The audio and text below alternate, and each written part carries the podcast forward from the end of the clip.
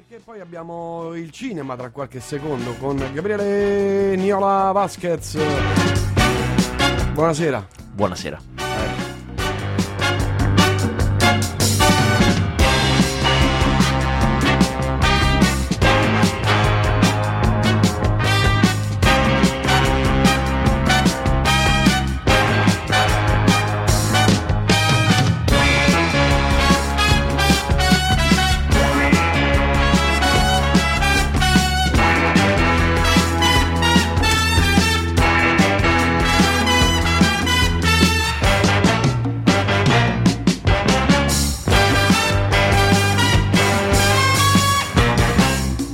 Escono moltissimi film, l'extraterrestre per la prima volta in Blu-ray che tu avrai sicuramente già. Ancora no. Eh. Però sai che hanno fatto un'iniziativa molto carina a New York, hanno mandato del, eh, una decina, 10-15 eh, persone vestite in quella maniera, cioè col cappuccio rosso e un finto ET nel cestino di una bicicletta, in giro in bici per New York. Se tu eri lì in giro, li vedevi e li fotografavi, mandando la foto poi eh, avevi il Blu-ray gratis. Eh. Perché non me l'hai detto prima? Prendevo il mio jet personale. E andavi in cerca. certo. Com'è sto Le Belve di Stone? L'hai visto? Guarda, ha un problema che è lungo. È un film lungo. E questa cosa lo ammazza. Perché se no sarebbe interessante. È una cosa che gira dalle parti dello stile tarantiniano. Con uh, personaggi sopra le righe. Racconta di un. mm, Ma siamo nel, sul pezzo, nel senso Esce questa settimana. Esce, quindi possiamo iniziare Possiamo iniziare via. via, perché di quel, dell'altro film... Eh, eh, lo so. Era questo, questo era Piazza della Repubblica. Poi di, di un certo film che io ho visto ieri Piazza della Repubblica, poi parleremo. Ah. E, insomma, no, Le Belve è un film in stile tarantiniano, cioè racconta di due ragazzi che si inseriscono nel giro della droghe leggere, cioè della vendita, coltivazione e vendita di droghe leggere, e chiaramente pestano i piedi al cartello messicano. Cartello messicano diretto da Salma Hayek, dal Messico in una mega magione, quelle figure proprio tipo Marcello Suolas, piene di potere, gran carisma. Alle E- quali non conviene pestare Esatto, piedi. assolutamente. E sul, poi sul terreno in America ha Benicio del Toro, che è un, eh, uno spietato killer, che è il suo. Come dire, la, la- la sua mano in loco. E, e c'è in ultimo personaggio John Travolta che fa la- il poliziotto doppio gioco, cioè che è dalla parte di entrambi. È dalla parte sia di quelli che de- della droga leggere, sia regge banco a quelli de- del cartello perché gli fa i favori e Mm, tutto quanto, sia vuole il suo tornaconto, cioè mandare in galera qualcuno, che certo punto gli servirà mandare in galera qualcuno. È un film eh, con dialoghi fri- frizzanti, tutta una serie di cose. Purtroppo è lungo. È lungo e questo lo ammazza veramente. Cioè, se eh, avesse durato, fosse durato di meno, sarebbe stato molto, molto più Quanto interessante. tempo è che Travolta non fa un film? Tanto. No, una domanda... Beh, abbastanza, abbastanza. Saranno due o tre anni. Adesso Se mi ti- si è glissato. controllo. Mi si è glissato. È il buon John. Eppure, insomma, ha il fisico per farlo. No, no, è, è uno. Gio Travolta è sempre stato un po' flagellato dal fatto di non essere bravo a scegliere i copioni. Lui è più famoso per quello che ha rifiutato che per quello che ha fatto. E, e quindi il- è stato. A un certo punto è stato al centro di una serie di pessimi film intorno ai primi anni 90 fino a che non l'ha recuperato Tarantino con Pulp Fiction e poi di nuovo un disastro per tantissimi anni. Ah, l'ultimo film che ha fatto era di due anni fa, era From Paris with Love, che non era andato bene per niente, infatti in pochi lo ricordano. E aveva fatto ancora prima il remake di quel bellissimo no, quello però a film. me è piaciuto. Sì, quello dove lui è pelato con Eh il sì, sì, sì, sì. Però era andato maluccio. Prima ancora aveva fatto il remake di quel bellissimo film che è Pelam.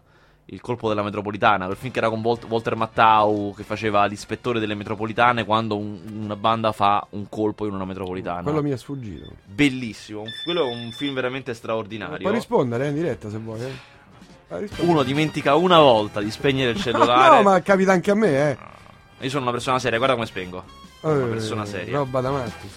E no, questo film è un film con Walter Mattau degli anni 70, bellissimo, di azione e di comicità, perché poi Walter Mattau ci metteva la sua comicità, che hanno rifatto, rifatto il, il compianto Tony Scott, fratello di Ridley, aveva fatto nel 2009 ed era appunto uno degli ultimi film più grossi di John Travolta. Vabbè, per tornare a bomba abbiamo dei riflessi filmati, o meglio... Oh, dei- io ho portato dei contributi da Finalmente. uno dei miei tanti viaggi internazionali per, eh, diciamo, al- a scopo cinematografico. No, No, perché sai, nelle altre trasmissioni Mhm. intervistano attori famosi, registi famosi. Sai perché? Ma sai perché? Perché non sanno che dire. Devono riempire dello spazio? Ci- Che famo? Ma non lo so, chiama De Niro, chiama De Niro, non so che fa. così, va così, purtroppo è così. E noi mai nessuno. Ma no, Cioè, perché- neanche quando stavamo di là, Perché- ma neanche un cane mi è perché venuto. tu, perché tu hai me. No, lo, lo so, per Cosa me, per me sei, cioè, eh, sei il punto di forza. Esatto, esatto. Il cardine di questa trasmissione, quindi sei la star. Più di te potrebbe esserci, che ne so, Cecil B. DeMille. Il compianto Stanley Kubrick. eh. Però ti devo dire una cosa. Visto che mi bocci tutti i sequel, Ah, ogni volta che te ne propongo uno me lo bocci, questa volta ho il sequel della vita. Il sequel della casa, no. Sequel, sequel è quello serio. Il sequel di Maschere e Pugnali. Ma che? Fritz Lang, oh. Maschere e pugnali di Fritz Lang. il Maschere e sequel. Pugnali eh, di Fritz Lang. Guarda, Ma controlla. Ma davvero? Maschere e Pugnali, oh. No, ma dico avrà un sequel, questo è... No, no, no, non è che avrà. Io, a me. devono- Ah, Eh no, ah. comunque controlla se è di Fritz Lang, perché magari.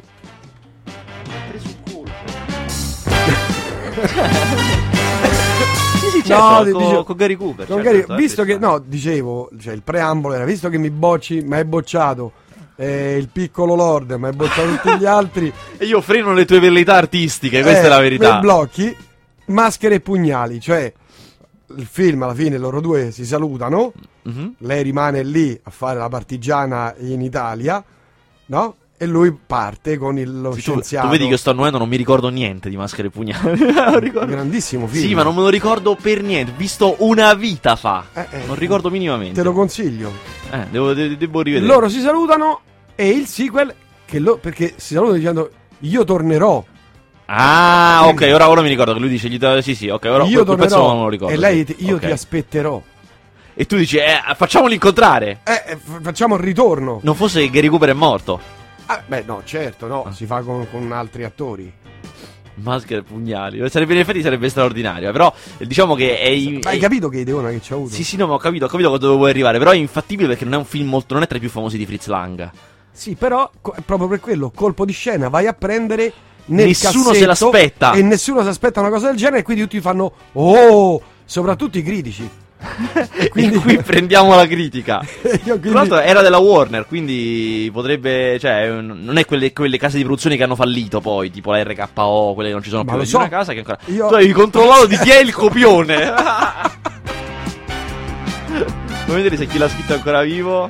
Eh no, no, No, no, è, ma è morto, è morto. stramorti. Eh, Un altro dei tuoi sequel che potrebbe che generare potrebbe miliardi. il bombo, il bombone.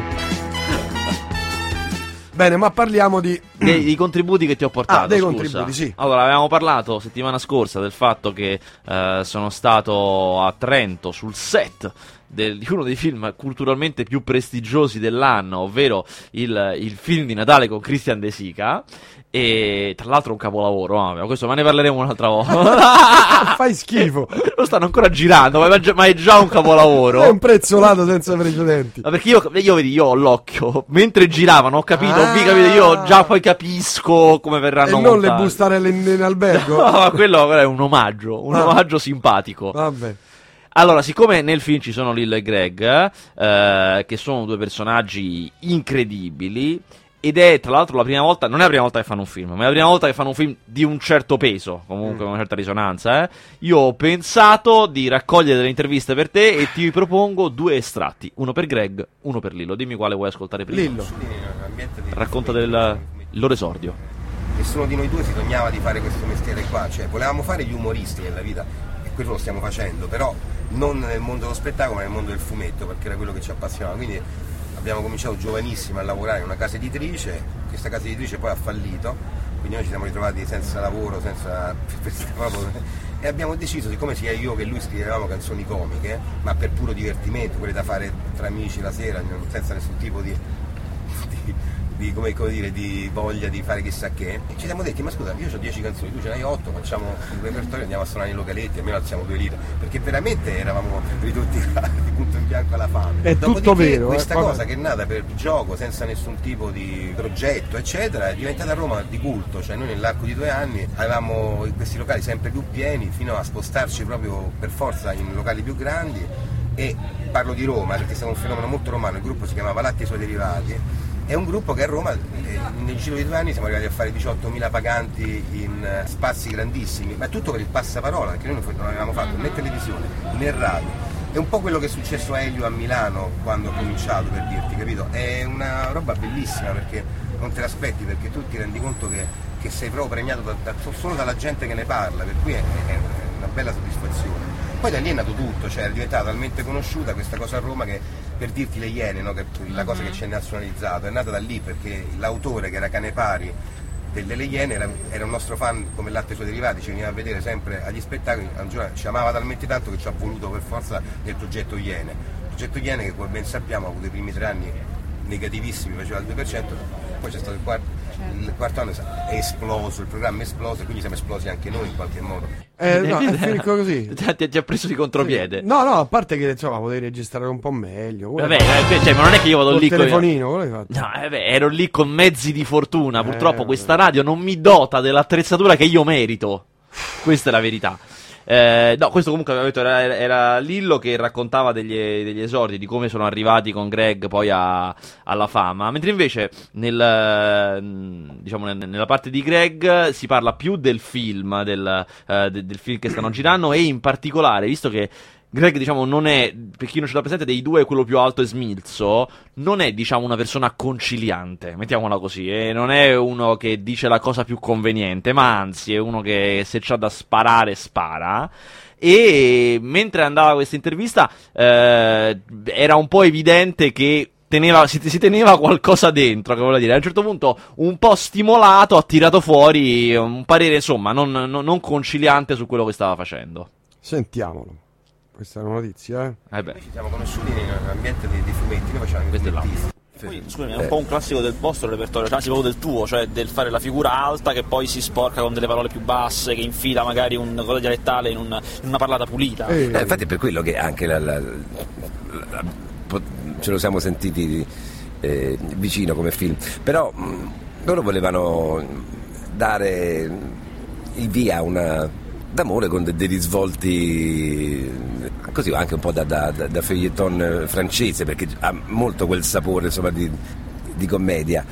Senza, quando vuoi fare una, una disamina invece de- del- de- de- dell'animo umano prendendolo in giro devi partire da un'altra angolazione. Qui si potrebbero mettere qua e là delle cose però poi che, risultato? Poi sembrerebbero del cioè qua sono tutti, cioè l'ambasciatore è uno tutto d'un pezzo così, però perché poverino eh, si capisce perché è la madre che da lontano che, e poi lui in effetti poi scopre con l'amicizia dell'autista così.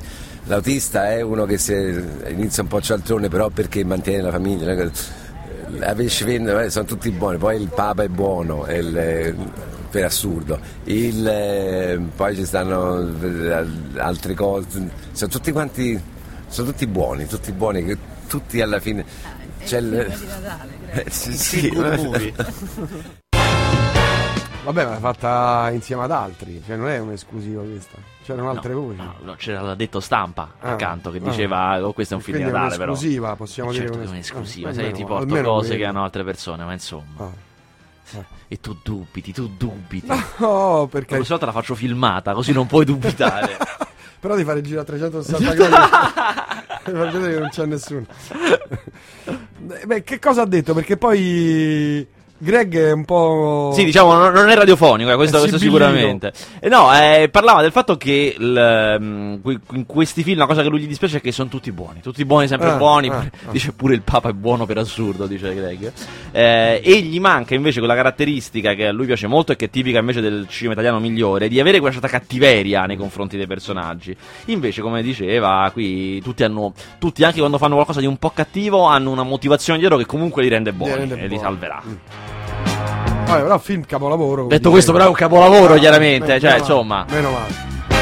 Va bene, altri film che sono usciti questa settimana? Allora, questa settimana esce. Oh, questa settimana riesce al cinema. eh, alla ricerca di Nemo. Probabilmente uno dei due più grandi cartoni animati degli ultimi 60 anni, tipo. È un, eh, un lungometraggio d'animazione Pixar del 2004 originariamente, adesso ritorna al cinema in 3D. Oh, non vi sto a prendere in giro, sappiamo tutti perché ritorna al cinema, cioè per monetizzare di nuovo qualcosa che è stato già fatto che quindi con poco sforzo, cioè poi poco, cioè comunque con uno sforzo minore che fare un cartone da zero, ehm, cioè farlo in 3D, eh, e puntando su qualcosa di sicuro che ha già funzionato, che ha già avuto successo, si rifanno soldi, quindi è un'operazione commerciale. Tuttavia, eh, è un film che si è ambientato tutto sott'acqua e questo 3D è straordinario sott'acqua. Addirittura. Veramente bello, veramente serve molto da questa profondità d'ambiente serve molto nel film. Cioè, era un film che ne poteva aver bisogno.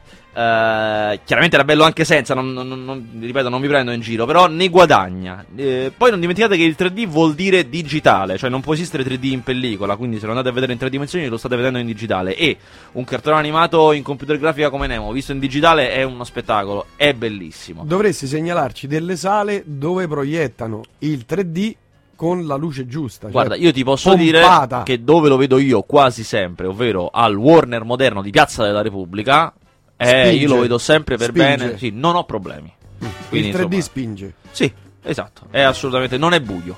Eh, gli altri dove sono stato io è sempre buio, tutto, cioè, il grigio non c'è, è né bianco o nero. Sì, è, è un problema, è un problema vero che esiste col, col 3D, una questione di tutto scuro. scialtroneria di proiezionisti, Eh, purtroppo. eh. Eh, purtroppo c'è. Però, insomma, come dicevo, il Warner di Piazza della Repubblica è assolutamente buono. E eh, la ricerca di Nemo 3D, rivisto anche oggi, regge assolutamente il confronto con qualsiasi eh, lungometraggio moderno, anche se è solo di 8 anni fa. Però, insomma, è, un- è un'esperienza che io vi consiglio di nuovo di rifare. Perché veramente, se non, poi non l'avete visto al cinema, eh, ne, ne vale tantissimo la pena. Oh, invece di The Possession, No, devo sapere, è un film che non è stato proiettato alla stampa, non ho visto. E purtroppo capita anche questo. eh, pagavi il Al biglietto. giorno d'oggi capita anche questo. Eh, sai perché? Sai perché non ho pagato il biglietto? Sai perché? Eh, Ci sarei dovuto andare nell'unico giorno disponibile, ovvero ieri. Ma io ieri sera stavo a vedere un altro film. no, Eh, no, no, Un film in cui in questa, di cui in questa trasmissione si è parlato a lungo. no, no, no, Un film del quale tu mi No. avevi richiesto. no, no. Skyfall. Il nuovo 007. Non possiamo parlarne perché ancora non è uscito. E uscirà il. Ma come nostra abitudine. Esce il 30, no? Ah, Sì. sì, il 30. Eh, Eh, beh, aspettiamo, il 31 esce. Ma come nostra tradizione, noi No. diamo sempre poi delle piccole anteprime, no? Su Oh. cose, quelle che poi a te ti piacciono, no? Che, dici Sono sempre, de- che tu dici sono- sempre, no, ma fammi delle anteprime, mi raccomando. Sono che terrorizzato, sono terrorizzato. Ah, diciamo cose che si possono dire su questo film senza andare a rovinare, senza andare a rovinare niente. Allora, innanzitutto, eh, l- È un bel film. ci sono cose che già si sanno, no? Ci sono cose che già sappiamo. Eh. Quindi non vi rovino nulla perché già si sanno. Per esempio, che torna l'Aston Martin DB5. Sì. Devo dire, questo, questo dettaglio del ritorno della Aston Martin, secondo me, a me non è piaciuto. Cioè, prima di andare, l'idea mi piaceva. Poi, per come è inserito, insomma, secondo me non era una cosa mal inserita. Nel senso che pff, si spiega poco. Bah, insomma, quella è una cosa. Però è un dettaglio, chiaramente. Eh, Sei polemico. Eh, ma io sono duro, eh. Andiamo duro. avanti. Una cosa che non era vera, attenzione, questa è menzogne, categoria menzogne della produzione. Eh? Se ti ricordi bene, avevano fatto una campagna molto grossa, pubblicitaria, sul fatto che Bond non beve più martini, beve birra. Era una cosa che erano usciti parecchi articoli sul fatto che Mm, in questo mm. nuovo film avrebbe abbandonato il classico martini a favore della birra di una certa marca che chiaramente foraggia il film. Beh, già però un'altra volta, eh, quando gli venne chiesto, questo me l'ha ricordato ieri un- uno bravo, e io non ricordavo, quando gli venne chiesto un- nell'ultimo, mi sembra, gli viene, gli viene chiesto in scena cosa bevi, lui non chiede il martini agitato, non mescolato, chiede bevo qualunque cosa. E lì già... Sì, no, lì già, esatto, esatto. mm. Tuttavia, si era molto detto di questa cosa che beveva la birra, e in effetti sì, ma non è come ci avevano fatto vedere, nel senso, non si intacca niente. A un certo punto sta in spiaggia, si fa una birretta, poi, quando sta in smoking al casino, Chiede il martini. non chiede nulla, però il barman agita un cocktail e lui gli fa il segno bravo, gli fa il segno bene così. e insomma, eh, Più che altro, vedrete una cosa che non vi dico, ma a cui fare attenzione. Vedrete che alla fine del film si capisce molto di questi nuovi Bond, questi Bond con Daniel Craig. Cioè, questi tre film, eh, i cui primi due erano molto legati, questo è meno legato ai primi due. eh. Però quando arrivate alla fine di questo, capite che questi tre film costituiscono un corpo unico. Cioè, c'è tutto un grande filo, capito? Che si va. a- e hanno come un grande senso, e lo capiamo alla fine. Che è una delle, delle cose interessanti di questo film. L'ultima cosa che mi sento di dire è che. Da un lato, nella prima parte, recupera molto del vecchio Bond. Del ve- Bond, diciamo, fine era Connery, inizio era Roger Moore. Bellissimo. Più o meno. Bello. Però basta, non dire altro. No, recupera molto. eh. Nella vabbè, seconda no, metà No, no, no, no, fa cose strane. Cose che non sono. no. Eh, censura, censura. Vedremo, io sono uscito con sentimenti contrastati, nel senso che ho- mh, per certi versi mi è piaciuto, è un film d'azione ben fatto e molte cose piacevolissimo, ma è poco buono, c'è poco di quella mitologia bondiana. eh. No. Insomma, è secondo me secondo- Casino Royale era meglio. Secondo me tu eri drogato. Oh, una cosa è certa, visivamente straordinario. Oh. Sic- allora, posso dire senza eh, margine di dubbio, di tutti i Bond, dei 50 anni di Bond, il più bello a vedersi. Cioè, proprio visivamente è fenomenale. Ci sono dei momenti bellissimi. C'è una scazzottata in un grattacielo che sembra le sigle di Saul Bass del- degli anni 60, quelle sigle con le sagome, con dietro il blu, no? Ah, quelle sì. che facevano, eh. E c'è una scazzottata fatta tutta quanta così, dal vero però, non disegnata, bellissima. E poi c'è come entra in scena lui pure, è una chicchetta veramente di fotografia da non perdersi. Insomma, visivamente molto molto Senti, bello. hai notizie sul prossimo Bond?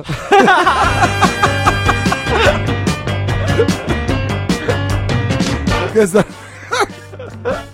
Adesso comincia la grande corsa, senza neanche vedere questo, la grande corsa al prossimo. La malattia vera. Va bene, viva l'Italia. Oh, viva l'Italia! L'Italia era attesissimo perché è il, il nuovo film di Massimiliano Bruno che è il, eh, l'anno scorso, no, due anni fa, scusate, ha diretto con grande successo Nessuno mi può giudicare.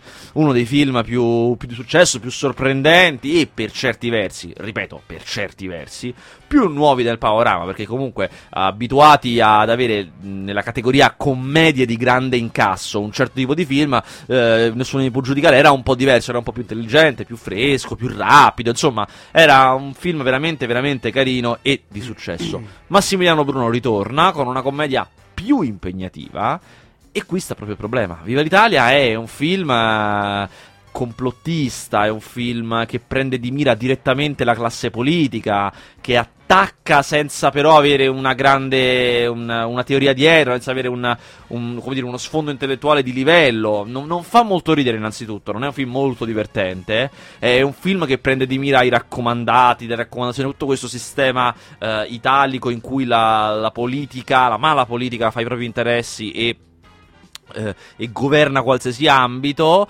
e nel fare questo si perde perché veramente attacca tutto e tutti e sembra sostenere che il- qualsiasi guaio individuale della povera gente in realtà non è colpa dei singoli, è colpa sempre di c'è sempre una colpa più grande di un genitore o di un, appunto di un, eh, di un raccomandato che ha preso il tuo posto o di qualcos'altro. E lo fa con una, una forza, un- un'ossessione che veramente a un certo punto annoiano anche e sono totalmente controproducenti perché non è che quello che dica non sia vero, non è quello il punto, è che suona retro- retorico, banale, già sentito e soprattutto eh, suona come se volesse giustificare se stesso e salvare se stesso nel dire queste cose. Per questo insomma è un film abbastanza sgradevole.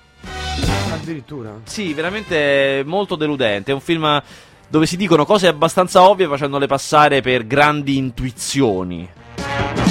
E invece di Io e te, cosa mi dici? Oh, io e te è il nuovo film di Bernardo Bertolucci. Che io non credevo che in carriera avrei detto questa frase. Avrei detto il nuovo film di Bernardo Eh Bertolucci. beh, perché un tot di età. Sì, ha una certa età. Tra l'altro, Bernardo Bertolucci è in- infermo, nel senso che è costretto su una sedia a rotelle. Assolutamente in grado di intendere di volere, ma non cammina, non deambula. Eh, e per questo si credeva che non avrebbe più diretto. Che comunque un set è un luogo complicato, complesso, poi diversi location. Invece lui, che ha la testa che ha, che ancora gli corre, ha avuto questa idea di adattare un libro di Ammanniti, chiamato Io e te, che è tutto quanto ambientato in una stanza. E quindi lui lo poteva fare. Pesante. oh. Però comunque c'ha una. eh, venendo da un libro a una signora sceneggiatura. E tra l'altro lui è riuscito, si è comprato. Questa stanza è un sotterraneo. è un seminterrato, si è comprato il seminterrato del suo palazzo, quindi andava con l'ascensore, andava sul set ed è riuscito, è riuscito a girarlo. È un film, innanzitutto, per gli standard di Bertolucci è sicuramente un minore. Non è un film in cui chissà che voleva fare, non ha osato chissà che cosa. È un film molto semplice, molto lineare, ma molto ben fatto. Racconta di questo ragazzo ehm, di 15-16 anni che si chiude nel seminterrato di casa sua per uh, scappare alla vita che fa perché uh, si trova male a scuola, non è integrato, i genitori gli stanno addosso. Allora, al momento in cui vanno tutti in settimana bianca, lui dice di essere andato in settimana bianca, ma in realtà si chiude nel seminterrato e vuole stare lì dieci giorni per fatti suoi. In quel momento piomba lì la sua sorellastra più grande, che lui non vede da tanto, con mille problemi, essendo più grande con mille problemi più grandi, e eh, lui non dice a nessuno che lei sta lì perché non vuole essere scoperto e lei viceversa cerca ospitalità per dei giorni e quindi sta zitta e vivono insieme in questi giorni con persone che vanno e persone che vengono ed è un film molto carino, molto a tratti divertente, altri un po' commovente, è un filmetto ma essendo fatto da Bernardo Bertolucci veramente molto molto ben fatto. Pensa che lui all'inizio lo voleva fare in 3D. Era, gli era partita questa cosa di farlo in 3D però poi gli hanno detto: già è difficile così, Bernardo. Lasciamo perdere. Esatto, e non l'hanno fatto più. Penso che abbiamo sciorinato tutti i film, o no? C'è Amour, ma No, ne abbiamo Amour. parlato. Beh, Eh, Amour è il vincitore del. Festival di Cannes. Eh, Amour è il film che, che ha vinto il Festival di Cannes. Tra l'altro, come raramente capita, Amour è. cioè, il regista di Amour. Attenzione perché io ho sentito la recensione di Alò. Attenzione. Attenzione. Attenzione. Allora, calmo, raccimo i pensieri. Stavo dicendo, come raramente capita, il regista di Amour ha vinto la sua seconda Palma d'Oro con questo film. È una cosa che capita molto di rado. Sono un pugno di registi quelli che hanno vinto due Palma d'Oro in carriera. Lui, tra l'altro, le ha vinte a distanza molto ravvicinata. Cioè, l'altra l'ha vinta quattro anni fa. Eh, era capitato solo ai Dardenne di fare questa accoppiata. Eh, Amour è un film di Michael Haneke, che è quello che ha girato ca- Niente da nascondere, La pianista, Il tempo dei lupi e Il nastro bianco, che era quello che aveva vinto il- il- la Palma d'Oro. Allora, chi è lui? Lui è un regista spietato, è un regista veramente senza pietà, che tortura i suoi personaggi, i protagonisti li sottopone alle cose peggiori e nel fare questo tortura te, che sei spettatore, che ti stai medesimando col protagonista e subisci quello che il protagonista subisce. Eh, la, la- la domanda più corretta da fare in questo momento sarebbe: ma perché io mi devo andare a fa- vedere un film in cui mi torturano? Per favore. Perché ha un senso, cioè l- ti tortura perché cerca di scoperchiare quelle cose che tu hai in comune con quel protagonista, che magari è un, uh, un complessato, tu non lo sei, però hai qualche cosa di simile, insomma c'è sempre un qualcosa con cui ti, rela- ti relazioni al protagonista e, e subendo questo processo ti fai delle domande, ti interroghi ed è veramente un cinema molto audace in questo, per questo spesso viene premiato, perché tenta e osa tanto. Questo però è un film buono. Questo film Amour racconta di due anziane persone, uno dei quali è Trintignan, eh, che era una vita che non faceva un film, ma è tornato per, eh, per Haneke, che tra l'altro c'ha anche lui una signora età, insomma non è stato facile girare, perché entrambi veramente avevano un'età.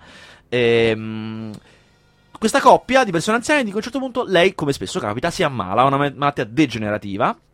E lui, con la testardaggine tipica dei personaggi di Haneke, si rifiuta che chiunque gli dia una mano nello starle accanto e gli vuole stare accanto solo lui.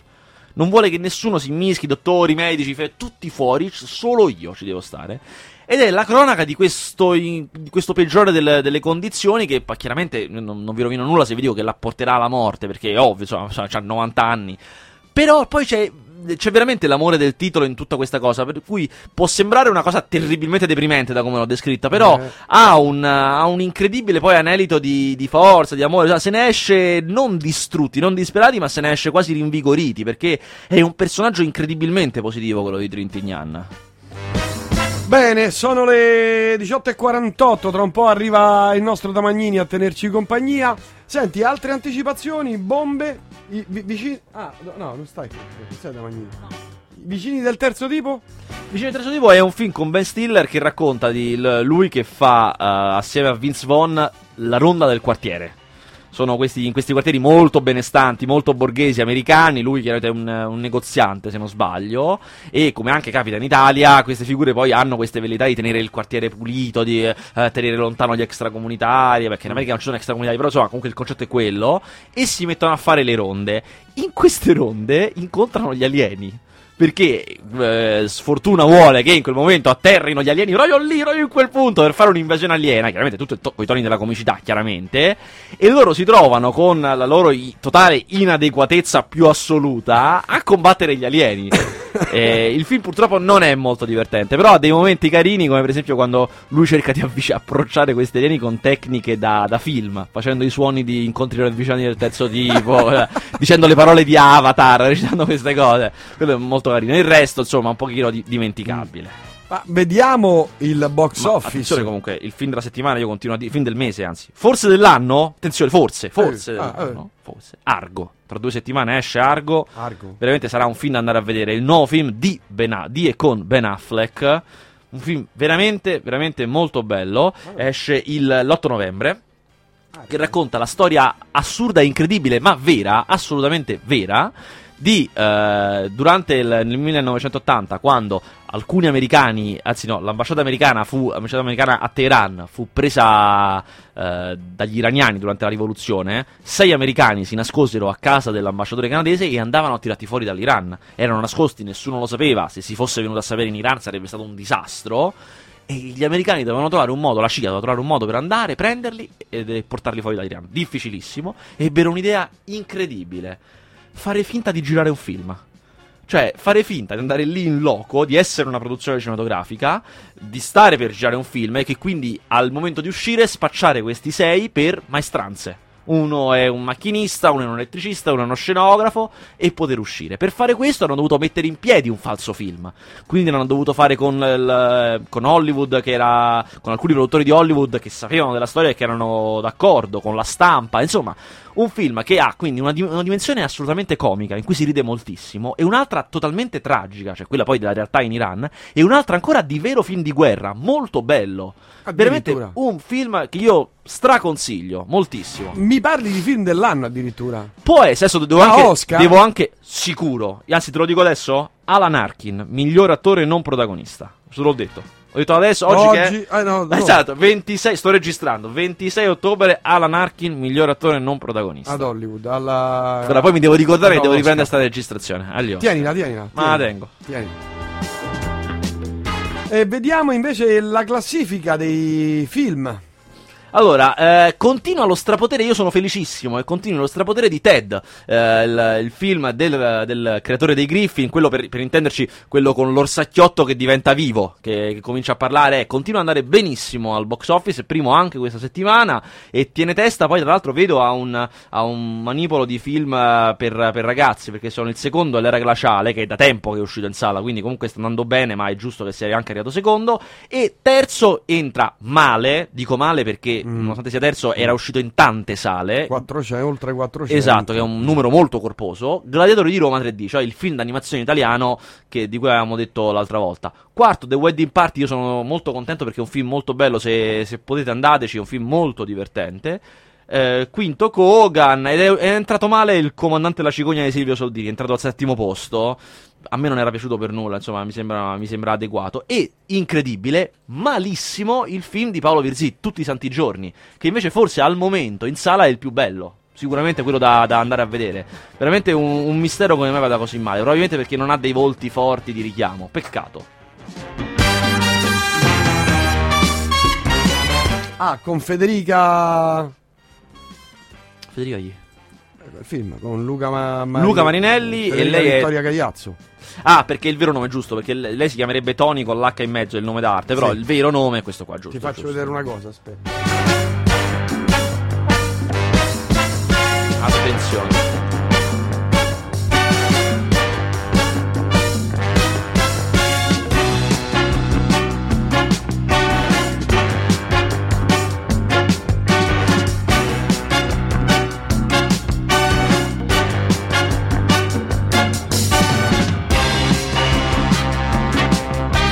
Sempre sul pezzo.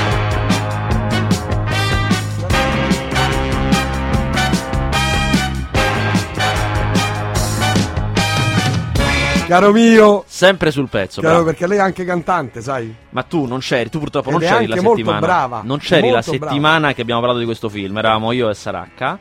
E abbiamo messo. Abbiamo anche messo il disco. Abbiamo messo il disco. perché siamo sul pezzo noi. No, Credo, io- che fosse, credo fosse prima di quella foto. Beh, però Eh, ma io- siamo arrivati sai, lì. ero in diretta. Eh, ma tu c'hai il gancio col mondo della musica, c'hai il gancio. Mo, mo perché a me non me va. perché ho avuto la malattia io, però. Va bene, ce ne andiamo e lasciamo spazio a Tamagnini che è qui pronto con i suoi dischi.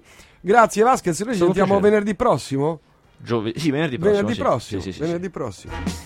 Grazie davvero a tutti e a tutti, grazie Sara. Grazie a te. Noi ci sentiamo martedì prossimo, stessa frequenza, stessa radio, dalle 18 alle 21. Non mancate e basta. Il 31 esce. Pazza. oh. Perché non, non sono potuto venire. Perché c'avevi un impegno che io... Vabbè, ma, ma lasciamo stare. Mannaggia me. Dica, Che impegno avevi? avevo un impegno, non andare a teatro. A teatro. Il teatro invece che il cinema. Eh, sai quanto tempo era andavo a teatro? Dai tempi di, di- di A me gli occhi please. Gino, Bramieri, Gino Bramieri e Tino Come Boazzelli, si dice a Roma, capito? di che che nena.